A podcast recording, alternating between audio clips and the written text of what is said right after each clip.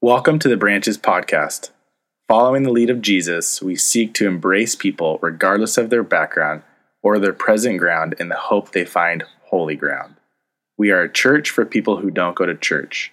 If you'd like to learn more about the reckless love of Jesus or our community of faith, please visit our website at branchesoc.com. All right, so we've got all kinds of change going on. Youth leaders, I got a question for you to consider. Consider the idea of the youth maybe staying with us this morning. So it's up to you guys to decide. I don't know what you have planned, but what we're sharing during the message especially, I want the kids to be able to hear because, well, they're actually more important than the adults. So, and you'll see why when we get to it. So we're going to start. There's so much changing, but I want to start with one of the first things that's changing is elders. So we have two elders that have served, and we served for a period of time, and then they stepped down. And then we search through scriptures, search for people, pray, and we have a couple elders jumping on. So I'd like all the elders that are on the team now to come up, and those that are stepping down, if you guys could all come up together. And for those of you that don't know much about how elders work, there's a scripture I want to show you. There's a ton of them. But this is Acts 14, I believe, verse 35. So when Bud can get it up there. I hit him with it last minute. I said, hey, Bud, why don't you throw that slide up there? So it may take him a couple seconds to find it. But when we planted Branches, there's so many different ways to do leadership. And the way that we chose to do leadership was to choose the way Paul and Barnabas planted the churches they planted. That's actually when I was in Africa. I had no intention to ever be a pastor. I had no intention to ever plant a church, but while I was teaching through the book of Acts, I looked at Paul and Barnabas, and this thing popped up where it was like, wait, I always thought that the church just said, hey, you two go, like told them what to do. But if you look at it in Acts 9, maybe they came to the church and said, we surrender all. If you want to use us, use us. And so then they said, yeah, we're going to use you. And they sent them out and said, go plant some churches. And this is what they did for leadership. They appointed elders in each of these churches with prayer and fasting, which we've done. And so these were the four elders that were there before. And so Chad, who served from the very beginning, he stepped off, and then we cheated and brought him back on real quick. And then Jeremy, they've finished their term, so to speak. But once you're an elder, you're always an elder. But you're not always on the leadership team. And so, but we have two more elders. I don't know why they're nervous, but Kim and Brad, can you guys come up? So these are the two elders that are joining us now. And so what we're going to do is we're going to have Rich and Russ. They're going to pray over Jer and Chad as they step off. And then we're going to have Jer and Chad choose whichever ones they want. And then they're going to pray over Brad and Kim. Okay, so let's get you guys a little more centered so you're not all the way over in the corner. And then I'll let you guys just kind of take it from there and I'll hide on the corner. All right. You could find a seat. Find a seat where you can. We have seats up here that we're definitely going to have to fill. Something I learned way too late in life, and I learned it from my South African friend. The ladies always get the chairs. So if for some reason there aren't enough chairs, hand it over to a lady, then you can go to the uncomfortable spot. Of course, as always, the front row is wide open. So you can take that. I want to thank you guys for coming this morning. It's been unique telling people there's a time for change, and so to hear all of the assumptions that people have come up with, it's kind of like TMZ. People get all excited. I've had people approach my good friends who don't even come to Branches. And like, and they're trying to be real sly about it because they know that they're close with us. So, yeah, we heard there's change going on at Branches. And they kind of wait, see if they're going to, if my friends are going to speak up. And then they don't. And then the other people start saying a few more things. And then my friends will go, are you trying to get something from me? Because I actually know nothing. So we've heard... Branches is closing down.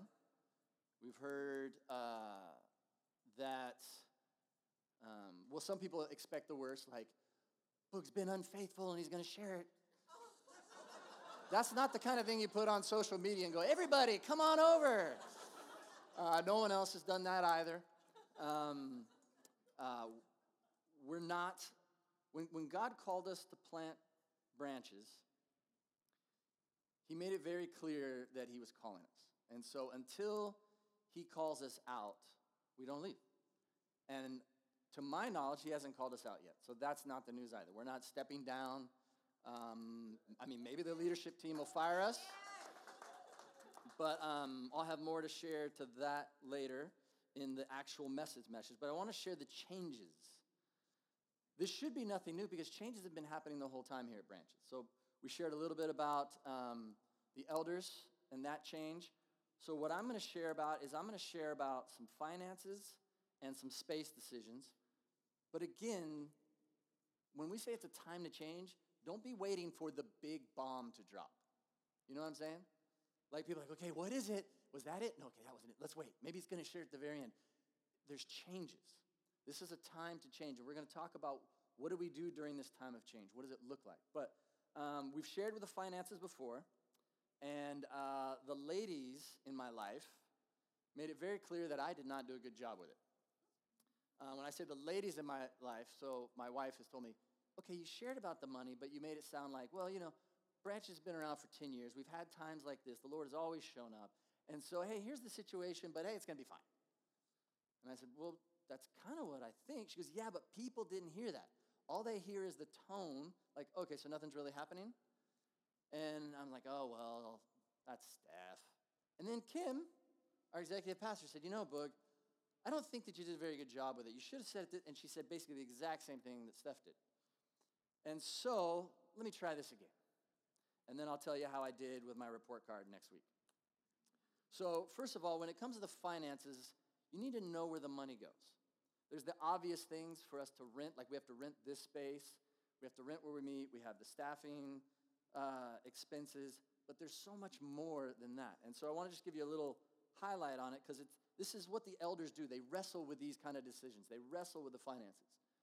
So I try to categorize in one way or another, and some of these fit in multiple categories, and there's things that are missing here because this isn't exhaustive. But when we talked about the money, my friend said, you know what? When you share the money, you need to tell people where it's actually going. And so Scripture talks about us as a church needing to care for the widows and the orphans. Many of the ministries and the things that are involved at Branch, some of you are widows and orphans that are here today. But in terms of things that you can actually see and hold, we work with Family Assistance Ministry, and we give them finances. La Red in El Salvador, for those that have been, that's a rough place, and people going through rough things. And so the money that comes to Branches also goes out there. The captives, the abused, the neglected. Jesus said, I came to set them free, emotionally, physically, spiritually. But also, we try to do that through La Casa in San Juan and supporting iSanctuary. Several of you here, all the things that we are ministry partners with, there's people from Branches that either went and started it or they're there right now helping. And so iSanctuary is one of those, helping with human trafficking all over the world, especially in India and right here next to the U.S. and Mexico. Kids and youth, that's why I want you guys to stay. And I want the adults to be able to see you. Because truthfully, I know this can sound weird, but you're more important. Because you have this life ahead of you. And we need to pour into you.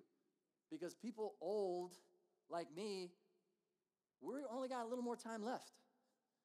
And so when we share this gospel, we want to share it to you as soon as possible and to share with you the truth that God loves you, that he set you free, but he also wants to change you. And so we do that through our children's ministry, junior high and high school ministry, the events, the camps.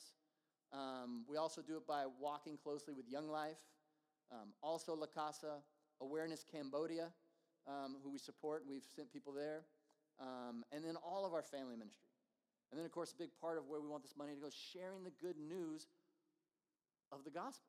That's what the gospel means, good news, that Jesus came, he lived, he died, he rose again, that all of us are embraced by him. He loves all of us, regardless of your background or your present ground. But the good news also is that he intends for us to change on holy ground. When you get to holy ground, as we're going to get to in the message here in a little bit, things change. And so with La Roca down in Mexico, with all of our branches, ministries, with our groups, events, all of that is geared in one way or another to share this truth. So that's where the money's gone. So every year we set up a budget, and I want to show you that. It looks like they're out of order. Makes sense, because I was in charge of it. So one of the slides somehow is missing. So when we started the year, we had a budget of $450,000 coming in, $450,000 going out. Now, if you've ever been involved in church ministry, most people are like, oh my gosh, that's so low. How are you guys making it? Most of you don't know church finances, but this is streamlined, down to the nitty-gritty. And so, as of July 31st, as we shared back in I think it was April, maybe May, since January, something happened. Primarily, it happened in 1 month, December. We don't know what happened, mainly the economy and finances and the perfect storm, but we had the worst year-end giving ever. Now, that's not unique to our church. Many of the churches and ministries, some of you are involved in ministries, you know what I'm talking about. For some reason, whether it's taxes or economy or whatever, it all fell apart. And so our year-end giving was basically a third to a half of what it usually is, which is like, wait, what just happened? And when you set the budget for the future year, you base it on the years before. And so it's always grown just incrementally. Nothing huge. We've never had any years where it went really high, and we've never had any years where it went down. So it's gradually grown a little bit. But as of July 31st, this is what it is. So we've actually cut salaries. We've cut. We're down. We can't cut anymore. But still, only 62% of the budget has been raised when 71% of it should be with the cuts. So, and this is where the ladies in my life said, you didn't communicate clearly enough, because they want to make sure they know what's happening when it's happening. And that's wisdom. And so what's going to happen is at the end of the year, this is our best projection. We will have lost $40,000, and we've cut our budget by a significant amount. But the giving is not matching with the expenses, and we just can't cut anymore to be the community of faith that we are. Now, there's so many things we can do about this, but I want to make sure that I got a good report card and communicate clearly with you where the finances are at. So if things don't change, there is a chance that Branches is going to have to shut its doors in about 4, 5, 6 months if things don't change. Now, year-end is coming, and hopefully that will be back to normal. We don't know. We're not in control of this. And so when we sing these songs of worship and we talk about it and we talk about the message, this is where it just comes down to. We surrender all. And so for us on staff, for us in leadership, we're like, Lord, we're doing the best we can. This is your church. You called us to plant it. We planted it. It belongs to you. It's not our job to make it go. We're not going to try to sell things or move things, but Father, what do you want? But it's our job to also communicate where things are at.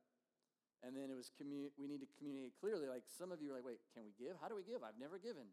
So you can go online and figure that out if you want. We have an online banking and snail mail. Venmo. Our millennials were very clear to me that we needed to have Venmo. So we've had that for quite some time. And then if you're a member at Branches, you know that you have your online account and you can do it through the online website. So that's where the finances are at, which would sound weird that I'm going to go from that to this other change that we see coming on the horizon. Many of you heard me talk about this. We don't really talk about it from up front, but we talk about it all the time.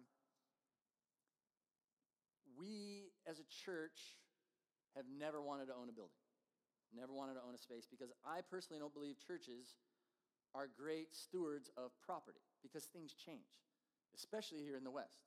But if you've traveled to England or Europe or other places around the world, you'll see large, amazing church buildings that are empty.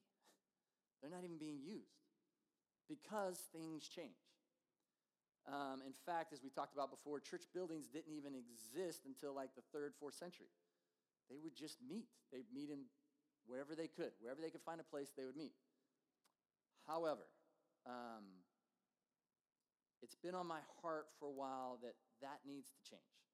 So for over 2 years, we've been looking at it from different angles and haven't been able to pull it off. So I've looked outside of Branches pretty much the entire time because I didn't want the church to have to own property or manage it or be landlords, because we've always waited for someone else that owned a business or owned property to say, hey, you know what? You know what would be great? Why don't you just come use our facility? Here, use it. Use it on Sunday mornings. Use it on this night. We're going to run our businesses still, but we're going to run our businesses also to make sure that you can meet here. Well, it's been 10 years, and no one's knocked on our door. And trust me, we've knocked on their door. So me and a few other people have made a decision. We're just not going to wait for another business to come do it. We're just going to start a business and then try to give it back to Branches to use. That business is going to have to provide the funds. And then hopefully the church can rent it back for $1 a year or something like that. That is the goal. Now, I get scared saying that because then people are like, it's happening. It's not easy. When you meet with commercial real estate agents and they're looking around, there's not very much property around here. We've had to resort to not trying to find empty spaces, but going to existing spaces and say, hey, would you sell your business? Hey, would you do this? Would you do that? Because it just doesn't exist. Now, we're not giving up, but that's our intention, to find some kind of property. To give you a general picture of what we're looking for, in case you have it, and you want to give it or sell it, we want to create a mixed-use space. Mixed-use, what does that mean? It means it's used for different things. There's all kinds of models out there. No one is doing what we're doing, by the way. I've looked all over the U.S., all over the world. There's versions similar, but the people I'm talking to are going, whoa, that's a good idea. Wait, hey, can we get in on that? Hey. But this doesn't exist anywhere, so this is brand new territory to create a mixed use where multiple things are happening there. It's for kingdom work, but it's sustained by for-profit ventures and partnerships. The church has always done this. Paul was a tent maker. The early church, the monks, they'd create businesses. The monasteries would create business out of there to provide what they were doing. But then somehow we lost that. So there is no space that we're moving to. However, that is fully our intention outside of Branches. So we're not expecting you to fund this or to do that, but we need you to pray for it. And again, this is what we think God wants to do, but I'm not all-knowing. The Lord doesn't sit down with me, pass me a scone and a coffee in the morning and say, hey, let's talk about what we got going on. Like we talked about, to listen takes effort. But from what we know, this is what he's guiding us to. So those are some of the changes, some of the hopeful changes that are coming. So I want to pray now because I want to talk about something that I think is actually more important, maybe not as TMZ-ish, but I think it's extremely important because with all these changes, there's something that needs to not only stay the same, but needs to be rooted in our hearts. Because if you call Branches home, you need to understand this is who we are and what we're about. And anyone that's visiting or comes and sees what Branches is about, we want them to catch that and not be confused. So let me pray for us and then let the Lord guide us. Father God, like everything, I want to surrender this time to you. We all surrender our minds and our hearts. We ask that your Spirit would take over, that the messenger, me, would get out of the way, and that you would be all that remains. I ask this in Jesus' name. Amen. So this message, I couldn't contain it. So this is the new journal. So you want to know some chaos. Yeah, that's all this message. Yeah. Now, I know you're thinking you're going to be here for an hour and a half. Don't worry, because I shrunk it down to just that. But a lot of this is going to seep out over the next few months because we're going to start going through the book of Acts. Starting August 25th, we're going through the book of Acts together. It helped plant this church. It's rooted us. And so I want to start by being there in Acts. And so I talked about being called to plant branches, but I think I want to give a little more, for those of you that don't know, background. It'll be short, but I was extremely comfortable. I didn't realize it. I was a pastor at the time with Shoreline. We planted Shoreline together, and I didn't want to be a pastor, so then we kept doing the youth ministry, and then through that process, the Lord was putting on our heart. I was like, oh no. And so then I remember we went to Africa. We taught through the book of Acts there. And that's when God was putting it on my heart, like, I want you to present yourselves to Shoreline and say you're willing if that's what they want to do. Now, when you do that, what you're saying is, what do you want me to do, Lord? You have to have that attitude to begin with, because when he interrupts and he's inconvenient, and that was inconvenient in so many ways. But when he comes in, you have to already have it clear in your heart and in your mind that you're going to say, whatever you want. What should I do? I am yours. Now that seems, that sounds good, but we are trained in exactly the opposite way. I have been trained in exactly the opposite way. Growing up as a 70s, 80s kid, I always think of Burger King, and it made perfect sense, right? When they said, you can have it your way. I'm like, yeah, of course. My parents were always like, oh my gosh, why does this kid think he can always have it his way? Now, they did the same thing with their parents. This isn't a new thing. This isn't just our culture. This has been going on since the beginning of time. We as people want to be served. We want people to come to us and go, what should I do for you? In fact, it's so embedded and trained into us. There is someone was sharing, I was going through the message with them this week. Okay, I'm going to roll him. It was Jeremy. And I was going through the message with Jeremy, and he said, you know what? I saw this billboard, and it was up in Los Angeles. And I think this billboard says clearly what I'm talking about today, being trained to have it our way. And it was a dating site. I actually looked it up because I was like, is this for real? And it was very unique, but normal. Like, it wouldn't shock you. If you were driving, you'd see it. It wouldn't shock you because it's normal. It's part of our culture. It says this. It says, relationships, ... on your terms. Makes perfect sense, right? I mean, relationships on your terms. Of course. Of course it needs to. But I know that whoever came up with that billboard either hasn't been married or won't be married for long. Because that's not real life. We live that way. We look that way. In fact, every time I marry couples, I have them write their vows. And I keep them. I keep them and I hold on to them tight because they're going to need them later. Because when they make those promises, they're nothing but promises. And I'm looking over at Hayden and Hannah since they were just recently married. So as you look at those vows, see, now you're getting all red in the face. And I'm not talking about Hannah. I'm talking about Hayden, which is a lot considering you're very dark-skinned. But they're going to need to hold on to those vows.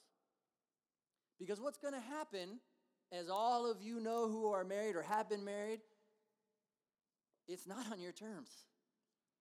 If it is, it doesn't work. We're trained that way, so why are we trained in something that's not going to work? Because us as married couples need to hold those promises.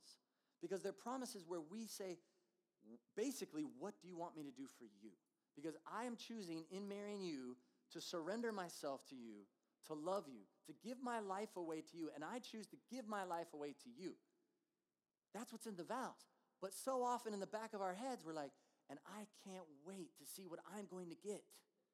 I can't wait to see how you say nice things to me and all the lovemaking that's going to happen and the traveling and this and that and this. And whatever your list is, you're going to, I don't know, I don't want to start making stuff up.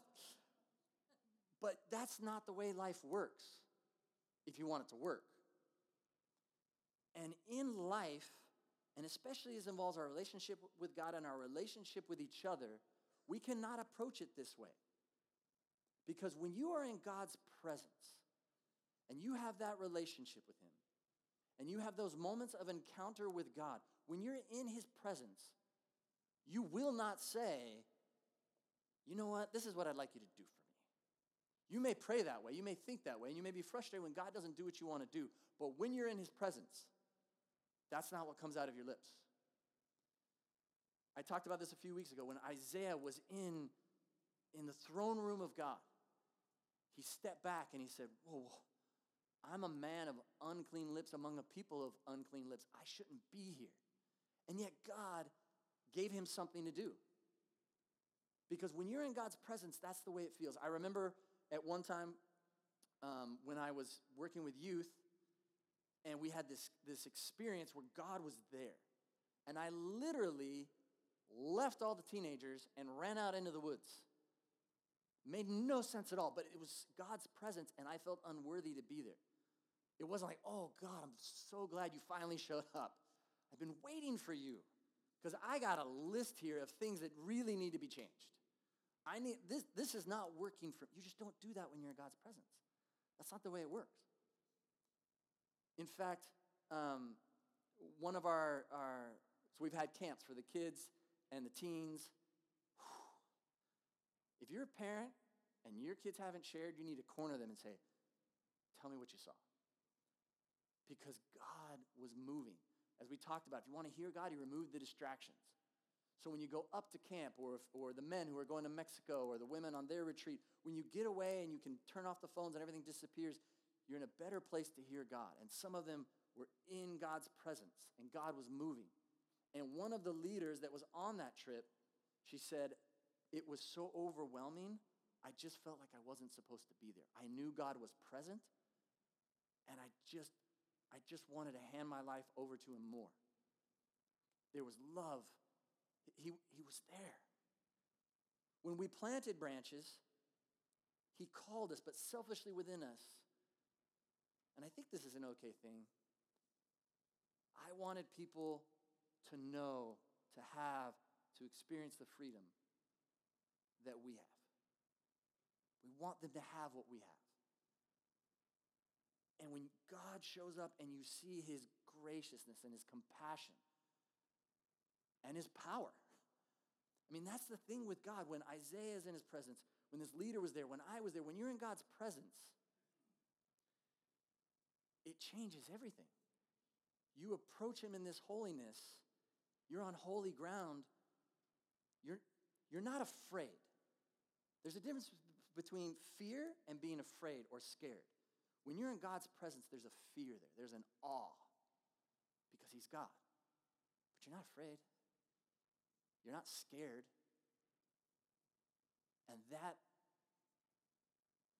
relationship is one in which you gladly say, on your terms.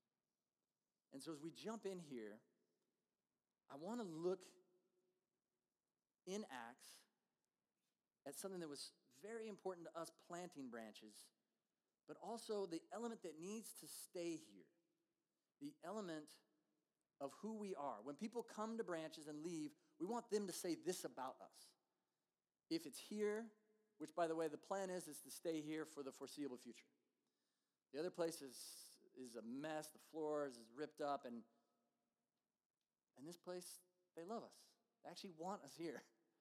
And if they want us here and it fits, that's where we want to be. But we're not defined by, oh, you know what, the parking's better at that church. Is that really how we're going to be defined? No. Is it, wow, that guy that speaks most of the time, he just wanders. Hopefully that doesn't define us. If I was an amazing communicator, it wouldn't be, oh, you got to come to hear this guy. That shouldn't be define us. You shouldn't come here for me, and you shouldn't leave here for me. You shouldn't come here for the kids' ministry. You shouldn't leave from here because of the kids' ministry. You shouldn't come here because your teens are being impacted. You shouldn't leave here because you're like, I think I wanted this more. We don't come on our terms. When we come into God's presence and we come among his people, this needs to define us. People need to say this about Branches. They need to say, you know what?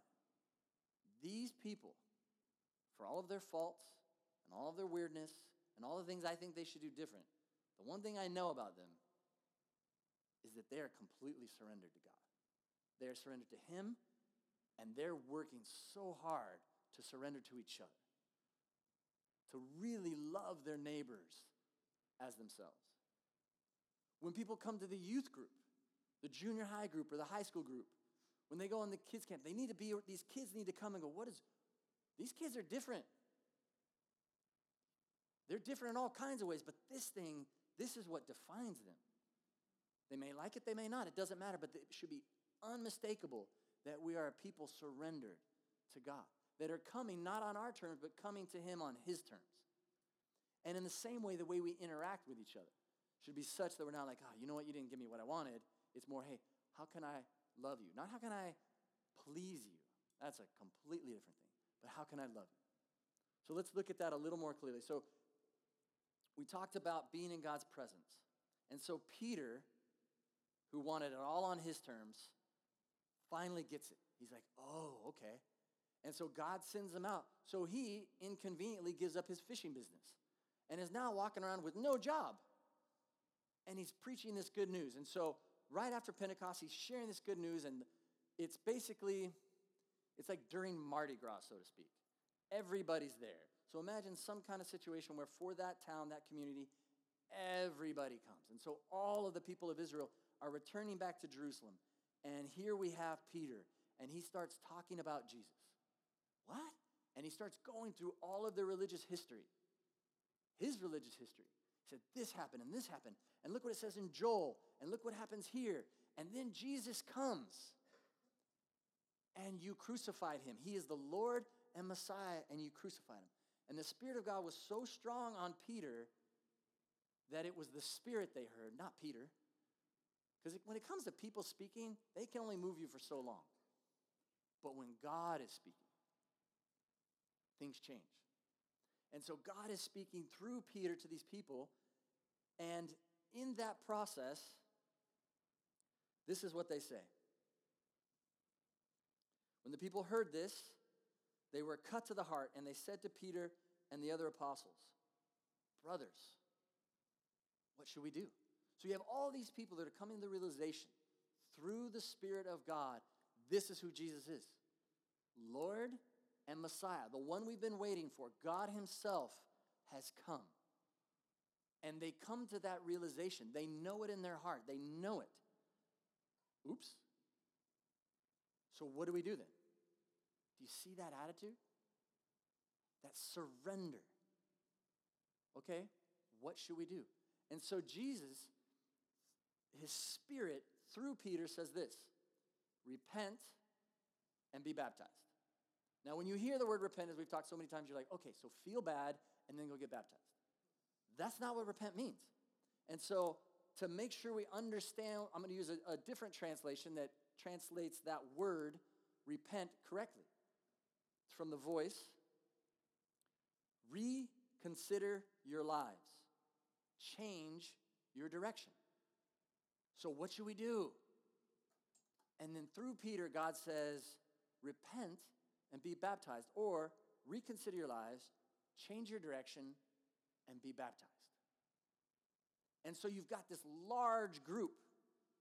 And by the way, for the most part, all during the early church, they're small. You've got everyone together, but they're all going back to their homes. And so they all go back home, and they have these churches. And all of those churches that they have are smaller than the people that are in this room right now. So our group, if we were there at the early church, we would be the mega church. Because it was just people gathering together saying, okay, let's reconsider our lives. Let's change our direction. We belong to him. And we're going to approach God now saying, what should we do? Because Jesus himself said, I will build my church. The word church just meant group. Super simple. But he also said this about the church. He said, but this is my bride. Now think about that for a second. Jesus is calling us his bride. He's calling Shoreline his bride. He's calling Our Lady of Fatima our bride. Whatever church that has surrendered to the Lordship of Jesus Christ completely, that's his bride. If Stephanie, who's back serving the kids, because, well, she's awesome, if she were to walk in here right now and go, you know what, there was someone that walked back and they really took care of me. They really loved on me. It was so kind of them. In my heart, that person has done something kind for me. They've done something beautiful for me because they've done it to my wife. And in the same way, if someone goes and kicks my wife in the shins, it's like they kicked me in the shins. And so this early church is his bride. And the people that are gathered there, it's all new. It always is good. It's nice and easy when it's new, just like a marriage. Yay, we're married. Yay, we're a new church. And so everybody's on board. But, then life really happens. But in the beginning, as they were trying to figure this out, it says this is what they turned into. This is what the church turned into. It says that they devoted themselves to the apostles, their teaching. So the apostles were basically just teaching what Jesus said. So they didn't surrender necessarily to the apostles. They surrendered to the teaching because they were with Jesus. And Jesus said, go and teach them all that I've taught you. So they were coming to the apostles to hear this because they were coming with this attitude of, what should we do? Teach us. What should we do? So they were devoted to that. And they were devoted to fellowship. So they were devoted to each other.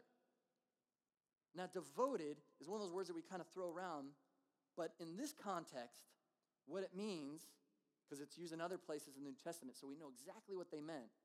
It meant that they were persistently adherent to each other. They were persistently committed to God's word, to hearing what Jesus taught. They were persistent in prayer. They were persistent in being together and worshiping together. They were devoted to it. It was important. So this devotion defined them. That's what people need to see with us. Because if we get this new building, which is my plan, you know what's going to happen? People just start showing up. I don't know why it works that way. I do know because it's the culture. Ooh, okay, sounds good. I'll go there now. Is that good or bad? I don't think it's that great. But it's going to happen. But what's important is if when the people come, they need to find this. They need to find us devoted. Because you become like those who you walk with. And if they're going to walk with us, and that's what it means to be a church, to be his bride, is that we're walking with him and we're walking with each other.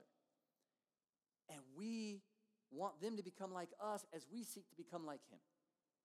And the only way that's going to happen is through devotion, commitment, focus. Now, this doesn't mean try harder, okay? Because we're doing the best we can now, but we need to remember what it means to be a church. Because sometimes we get confused. Sometimes we get thrown off. But this church begins to develop, and I love reading this because I've experienced this in this community of faith. There's so many things that are different about that early church than the churches today. Superficial stuff. But there's some stuff that's just, it's the same. No matter what century you're following Christ. It says here that as they were devoted to each other, this is what happened. It says, everyone was filled with awe at the many wonders and signs performed by the apostles. Now, for us, it's not like you're like, whoa, look at what the elder team has done.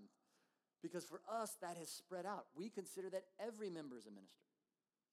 And that means all of you have been gifted this way. In fact, in Ephesians, Paul says, hey, the job of the leadership of the church is to equip the people for these good works, for these miracles, for these signs, these wonders. And it says all the believers were together and they had everything in common. That means all their stuff, all their time, their talent, their treasure was shared with each other. It was given to each other. They didn't expect it to be theirs. I see that happen all the time here. As I've shared before, there's certain people I can't let into my house. Because if they come into my house, they're going to see something that's missing, and they will go to their house, and they will bring it and drop it off on my doorstep. I've seen that happen with you guys. In fact, just recently, I saw something on my doorstep, and I was like, okay, where'd this come from? Steph, did you let somebody in the house? Did they see? Ended up being something completely different. But I've seen that. I've heard the stories from you, where you take what you have and you hand it over to whoever has need. The youth are here, and they went up to camp, and one of the guys that went, I'm like, you're going to do what? And it wasn't one of the teens, it was one of the adults. He's like, I'm going to go to camp because there's a need. I see this need. I want to fill this need. I go, whoa. You're going to do what? You're old, bro. Have you been to camp before?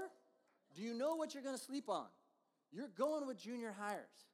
You're going with junior hire boys.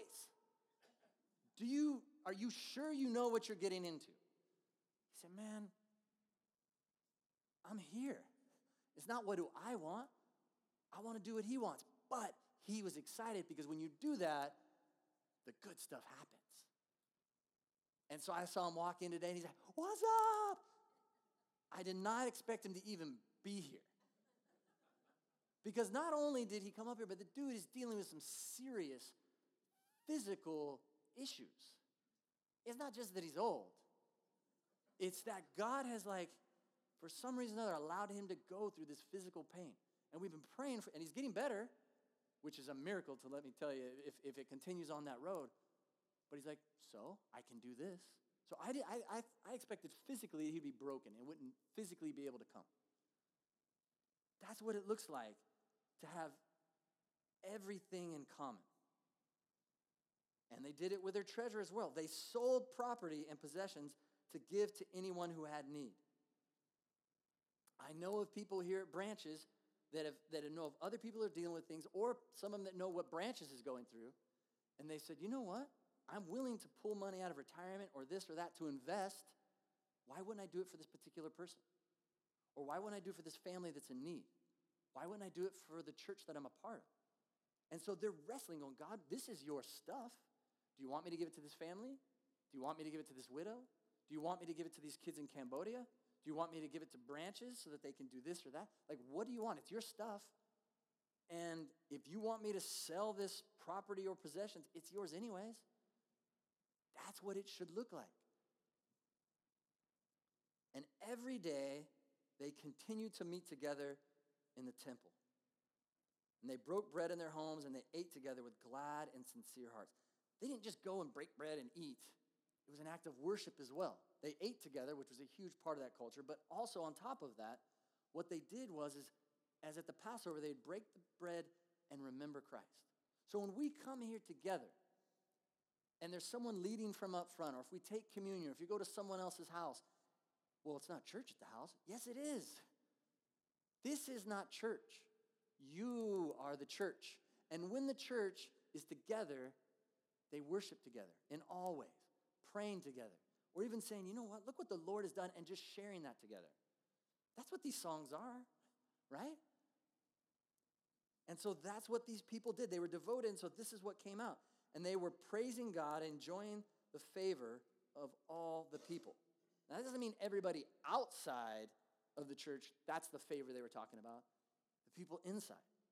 So what does it mean to have each other's favor? It means to assume the best. So the Lord added to their number daily those who were being saved. So I'm going to do my best to wrap this up. And I want to do it clearly and not go too long. So I'm going to let you know a lot of this is going to be seeping out over the next few months. But what does this look like? I want us to just focus on two things. Gary, I call him Uncle Gary, Gary Ennis. He's not my real uncle, but I wish he was. He's old, he's wise, and he just has that tender heart. And so he's come here and spoke a few times. And he said, when we were talking, he had a list for his church. When he planted his church. And his list, I thought, that's such an awesome list. And he shared some of the things that he wished he could go back and tell his church, because he doesn't head up that church anymore. Buzzy does. But as we were going through this list, I said, you know what? I got a list. And I want to share the two most important things from that list. The first one, number one, is to be devoted to him. And in a very practical way, it means to be devoted to his word. If we want to ask God, what should we do? Then the best, easiest place to get it is in his word. Now, we can treat the Bible like just another book because we're a reading culture for the most part. But I've traveled around the world. I lived in the South for 5 years. And there are many people where I lived and in other places in the world, they can't read. But when they come to Christ, they are still devoted to the apostles' teaching. And so many of them will grab their Bibles and they say, look, I don't know how to read this. And they'll figure out any way possible We had Moffat here, and he talked about how he would learn from soup cans how to read and write so he could read the Word of God.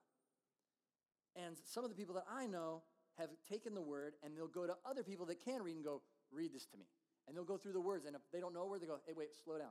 Explain what that means. What is God trying to say right there? Their intention is to come to God and say, what do you want me to do? I'm coming to the Word. How do you want me to see you?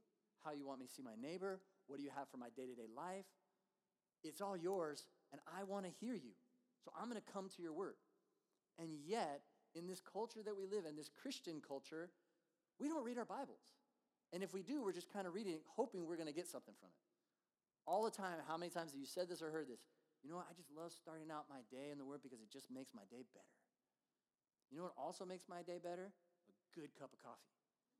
But that's not what we're talking about here. It's that idea of when you come to God's Word, you're saying, okay, I keep going like this because this is what it looks like. Lord, what would you have me do? What do you want from me? Because I trust you. I know that you want what's good for me, even if it's not convenient, even if it's not comfortable, even if it's difficult.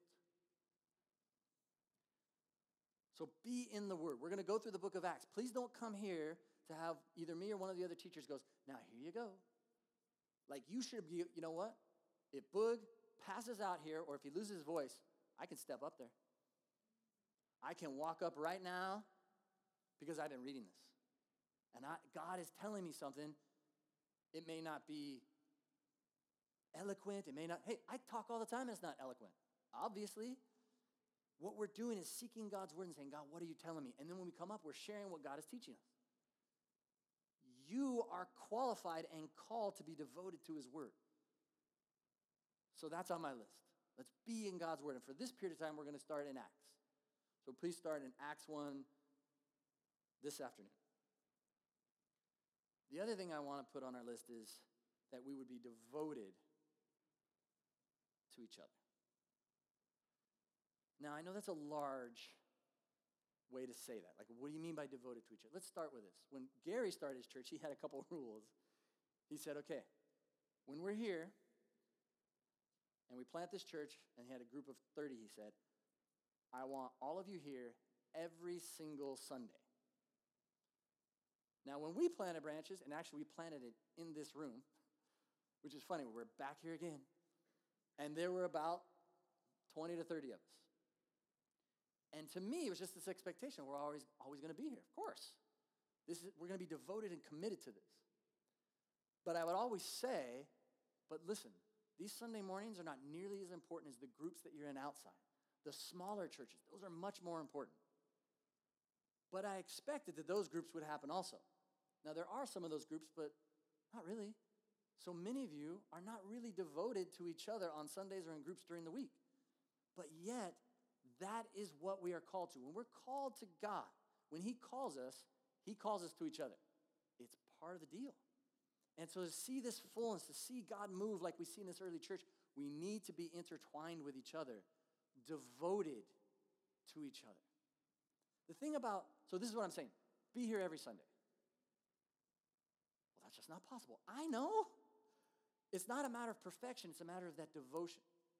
So, for example, when I said, everyone, be here this Sunday, I was getting texts and emails from people that couldn't make it, but they were devoted.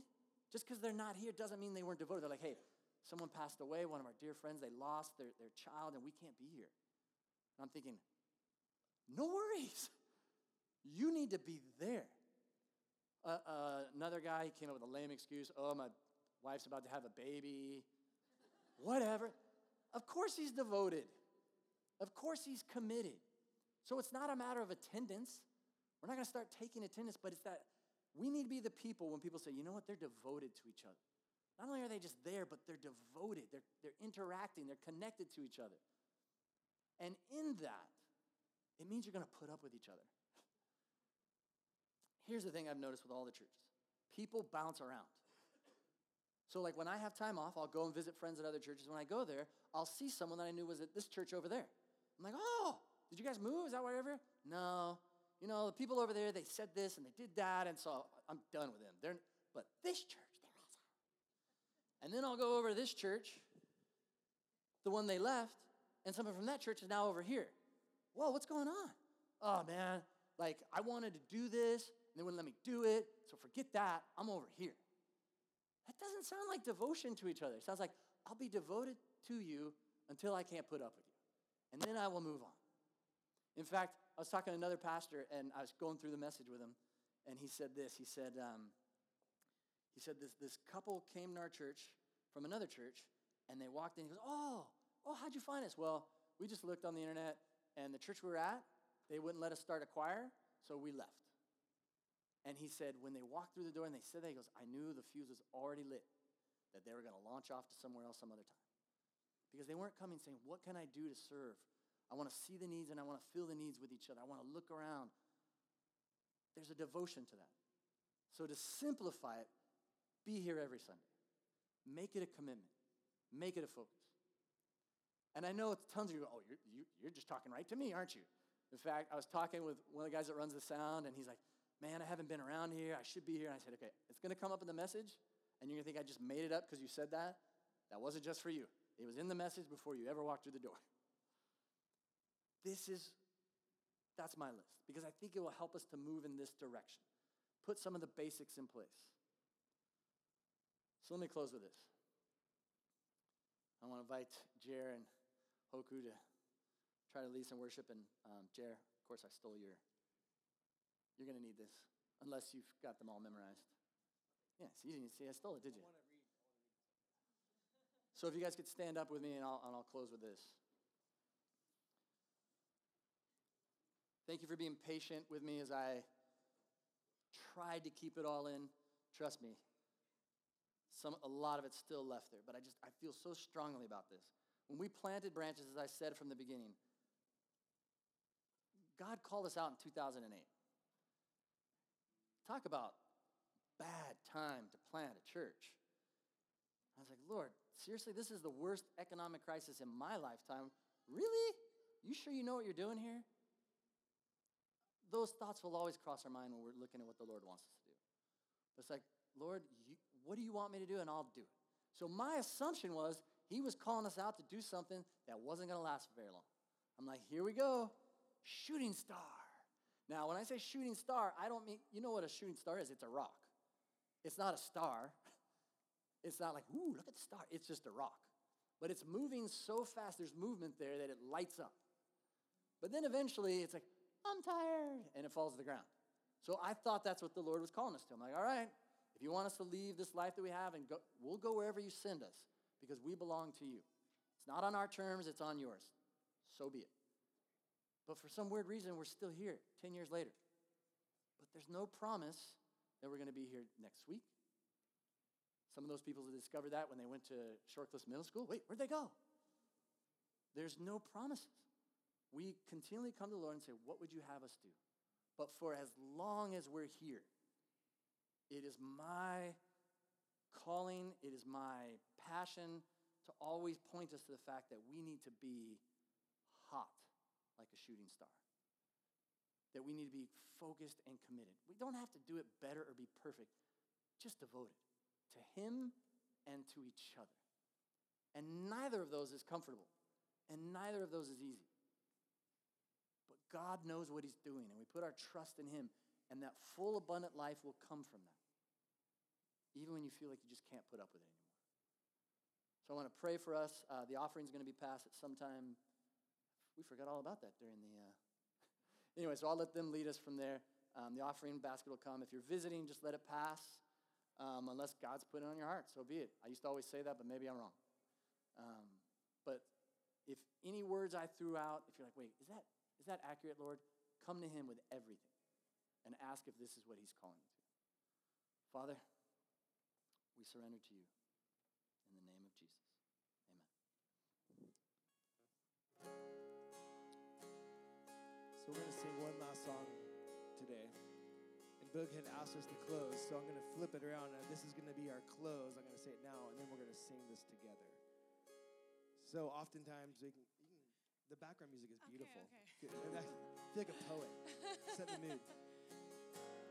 So instead of me closing, I'm going to actually steal lyrics from this song. As Boog said, these are things that he's hoping, that we're devoted to the Lord and to each other. And those are just Jesus' words, right? All the law and the prophets hang on this, that you would love God and that you would love each other. So my closing is going to be the line from this song that we're going to sing together. It says, show me who you are and fill me with your heart and lead me in your love to those around me. I'm going to say it again. Show me who you are and fill me with your heart and lead me in your love to those around me. Let that be our prayer together. If you guys want to stand as you are, that's great. If you want to close your eyes, close them. If you want to sit, this next about 3 minutes is a time just to set our minds on Jesus.